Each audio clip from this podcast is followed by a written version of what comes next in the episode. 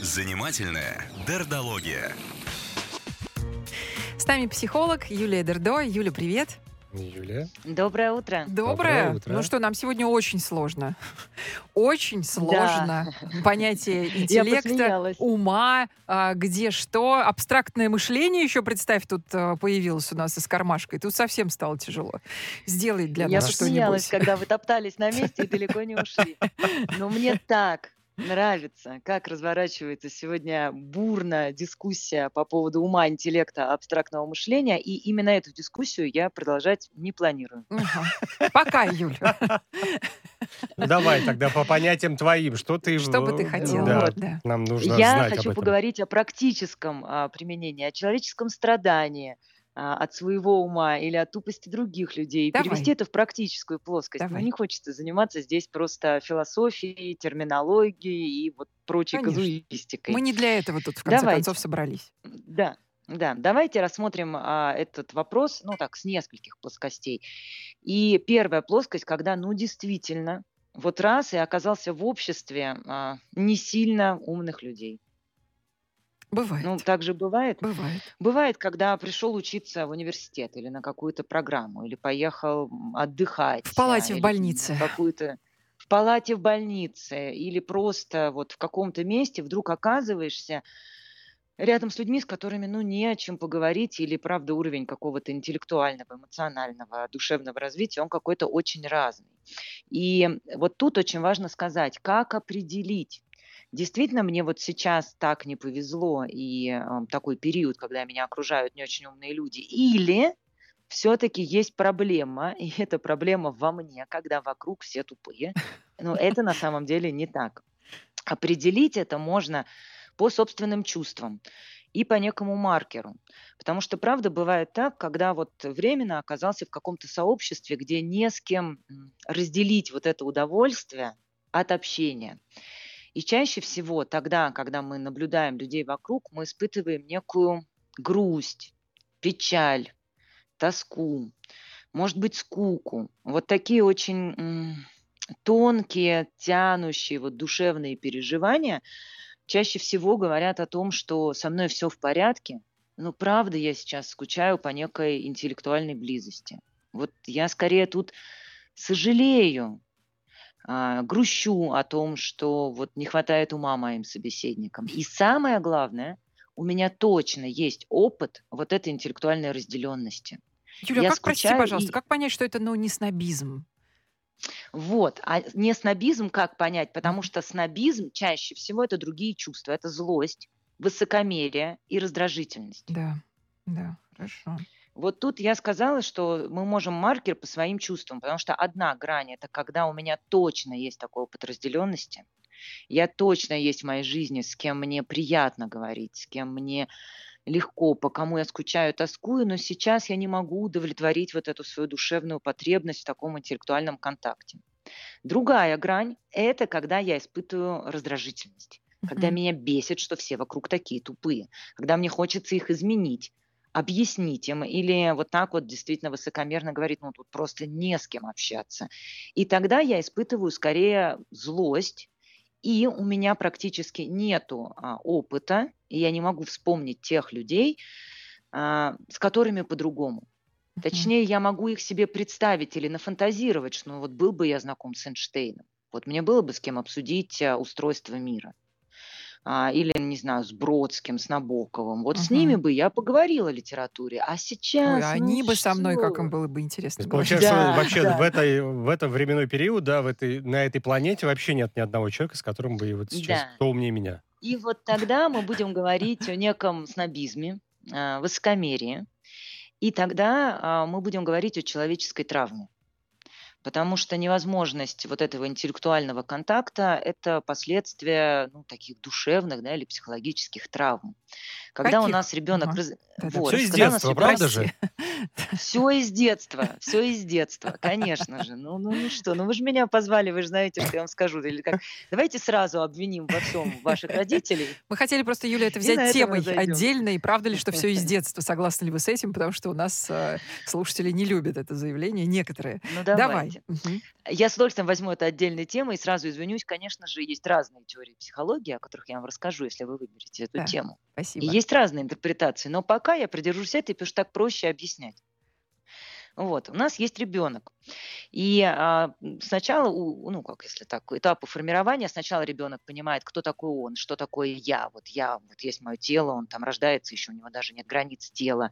Затем он находит себя, начинает понимать, что я хочу, вот я голодный, или мне холодно, или мне, наоборот, радостно и вкусно.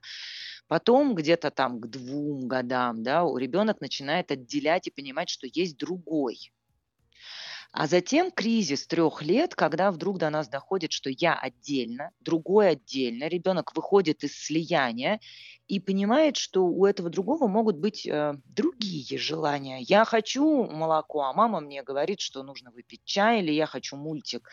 А, как-то по-другому, и вот так ребенок вступает в некий конфликт, и следующий этап, ну, такое выстраивание да, нашего психологического ну, здоровья, это понимание отдельности меня, отдельности другого и умение строить отношения, что другой он другой, что он отличается, что он может не удовлетворять мои потребности и смиряться с этим как-то. И вот с точки зрения ума, да, вот здесь формируется тоже такой очень а, важный момент, какой я.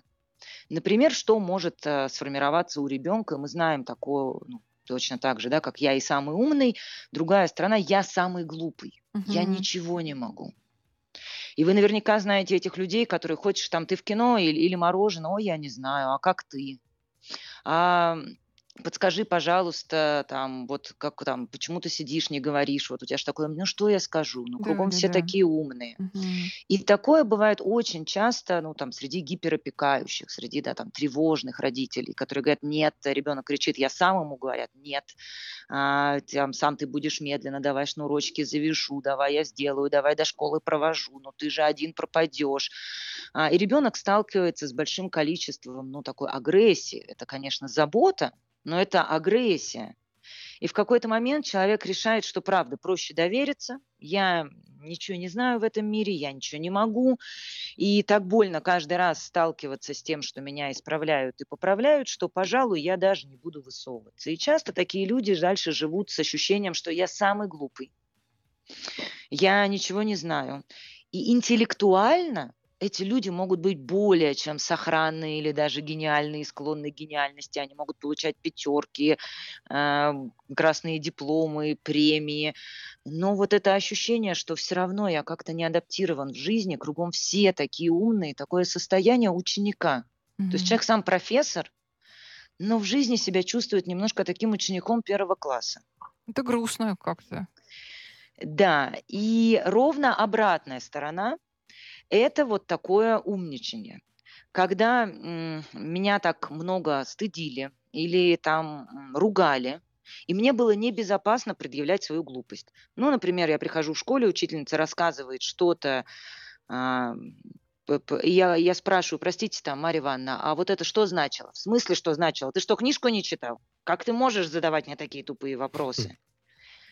А, или э, ты должен был это знать? и так далее. И э, человек ровно так же решает защититься от этого мира, вот этой функции «я все знаю», «я самый умный». То есть его много часто, обижали, что ли, получается?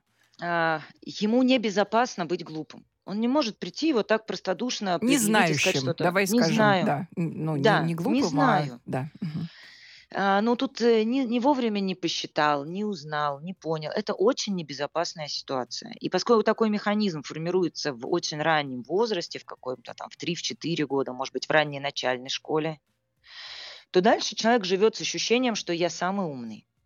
Я Подожди, Юля, умный, прости, я пожалуйста. всех знаю, Я- все кругом дураки. Ага, Да. извини. Но просто есть вот, например, дети в школе, я в школе, они прям дерзкие. Они дерзкие, они невероятно уверены в себе, они прям вообще просто такое ощущение. И я, наоборот, все время думала, что их э, как раз родители холят или леют и воспитывают в них вот эту вот уверенность в себе. Здесь очень важно проявить, посмотреть грани этой дерзости. У нас, Мгм. правда, может быть очень уверенный и поддержанный ребенок, который, правда, не боится сказать, что, вы знаете, мне это сейчас не подходит, я из класса не выйду, потому что мне важно послушать тему. Так. А бывает вот эта дерзость, которая, а что вы мне сделаете? А ну попробуйте. И тогда это защитный механизм, и мы про с вами про него уже говорили, что я намеренно буду вести себя дерзко и нагло, и если вы меня выгоните из класса, это как будто вы со мной не справились, или вы отреагировали на мою провокацию, я вас перехитрил. Потому что если вы просто меня выгоните из класса, мне будет так плохо. Я буду чувствовать себя таким ничтожным и отверженным. Ну, я думаю, что вы все вокруг сталкивались с такой категорией людей, которые вот с порога начинают хамить. Они заходят э, в аудиторию, в школе, на работу и говорят, значит так, я неприятный человек, и разговаривать с вами буду матом. Это как И раз их глупость, многие ведь, правда же? Честно сказать, я что-то таких и не знаю. Ну, Ты повезло просто тебе. мало, да, меняла работу. Иногда они, они, иногда они не так себя ведут. Они шутят, знаешь, так на- наезжающе. Они ведут себя демонстративно.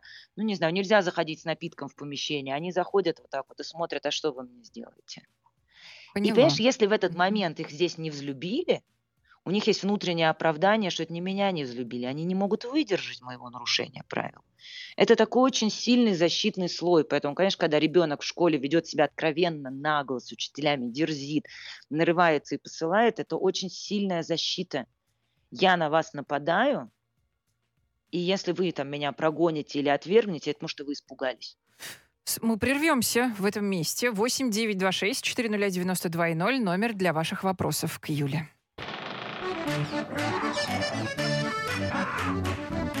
Занимательная дердология. Нами на связи психолог а, Юлия Дердо. Говорим о ситуации, в которой, ну, возможно, вы себя ощущали когда-то в жизни, когда тебе кажется, что вокруг все идиоты. Послушал я вас, и вот что вам скажу. Ну и дураки же вы все. Аркадий Райкин цитирует нам Михаил. Спасибо большое. Вопросы, если у вас возникают, задавайте. 8 926 400 92 0. Юля, то есть мы будем говорить исключительно, да, о, эм, о чувствах самого человека, да, внутри этой ситуации. Определение интеллекта, коль, э, ск- э, э, сколько субъективным бы оно ни было, мы давать не будем, да?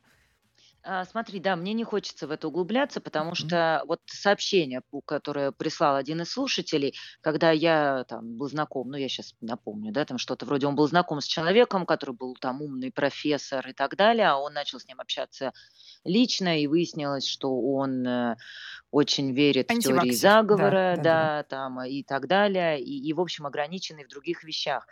Ну и вот здесь такое количество тонкостей, да, про ум как э, способность переживать и выдерживать эту жизнь, способность рефлексировать и осознавать. С другой стороны, ум как э, некий развитый э, инструмент а, наученности, да, начитанности или конкретно умения считать или писать или создавать что-то. И я боюсь, что мы здесь уйдем в такие дебри и Мгм. просто, ну, это будет не очень практически полезный разговор, а хочется сделать его полезным, и я сейчас переведу, перейду к другому Давай. примеру, а, который приводила ты, а именно а, рассказ Шукшина «Срезал».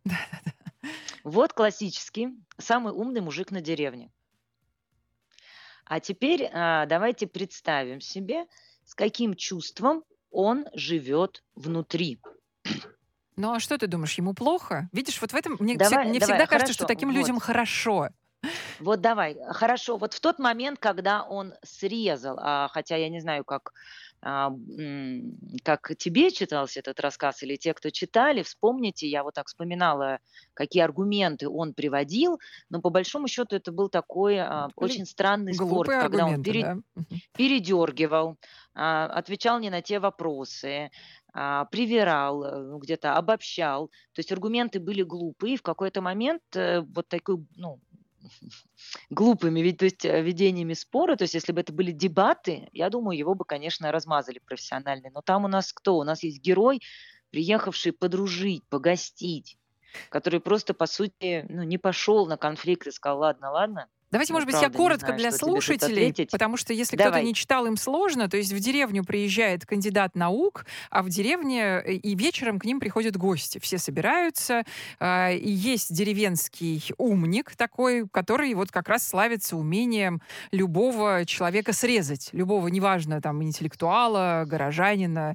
И эм, обещает он своим с, с землякам, что он вот так же и сделает. И когда у них начинается разговор с кандидатом кандидатом наук, он совершенно нелепый. Он не, ну, то есть вот этот умник задает какие-то э, совершенно идиотские вопросы, по, по, понятие невесомости, это я сейчас уже открыла, чтобы напомнить себе самой, понятие невесомость применительно к философии, проблема шаманизма на северных территориях. И, естественно, кандидат наук просто теряется. Ну и человек доволен. Он срезал кандидата наук. Он молодец. Вот. Вот. Вот в этот момент, э, давайте так, вот тот момент, когда он срезал, и кандидат наук а, растерялся, что испытывает такой человек? Ну, я думаю, удовольствие. Удовольствие, сто процентов. Да. да, и тогда что он испытывает все остальное время? Когда Ясно. он просто видит его рядом с собой. Ну, дискомфорт, очевидно. В этом, в этом беда, ну, вот таких, что ли, умников, что на самом деле в глубине души они чувствуют себя достаточно ничтожными. Там большое количество стыда. Стыда за себя. И его так много, что его, в нем невозможно оставаться, его нельзя выделить, выдержать. И такая неуверенность в том, что меня полюбят и поддержат таким, что его нельзя разделить и сказать, слушай, ну как мне жаль, что я не поехал учиться. Как мне жаль, вот я смотрю, сколько достиг этот человек, и мне трудно за него порадоваться. Нет возможности это принять, там столько стыда, что чтобы от этого стыда не умереть, нужно срезать. Нужно доказать, что я самый умный. Их, опять же, хорошо, если это происходит вслух. Очень многие из нас часто играют эту игру внутри. Ну ладно, ладно, говори. Я знаю, что я умнее. Или вот на дураков не обижаются. Я не буду на тебя обижаться, я знаю, что я умнее. Да. И вот эта внутренняя такая защитная позиция, мы часто в ней живем, а на самом деле это злость э, на других людей, это часто обида или чувство стыда, которое, от которого мы сами защищаемся внутренним высокомерием. Я не буду на них обижаться, все мои подружки тупые, и слушать их не буду. Ну и, казалось бы, нормальная защита. Ну, почему бы ее не оставить? Потому что такая защита делает человека очень одиноким. С одной стороны, она защищает от стыда, от того, что кто-то больше достиг, а, лучше поддерживает диалог, больше знает. И мы вот так внутренне, внутренне занимаем планочку с высока, типа, да, они тупые, Угу. Это вот это а, не, не заработала, а получила другими способами. А вот я зато молодец.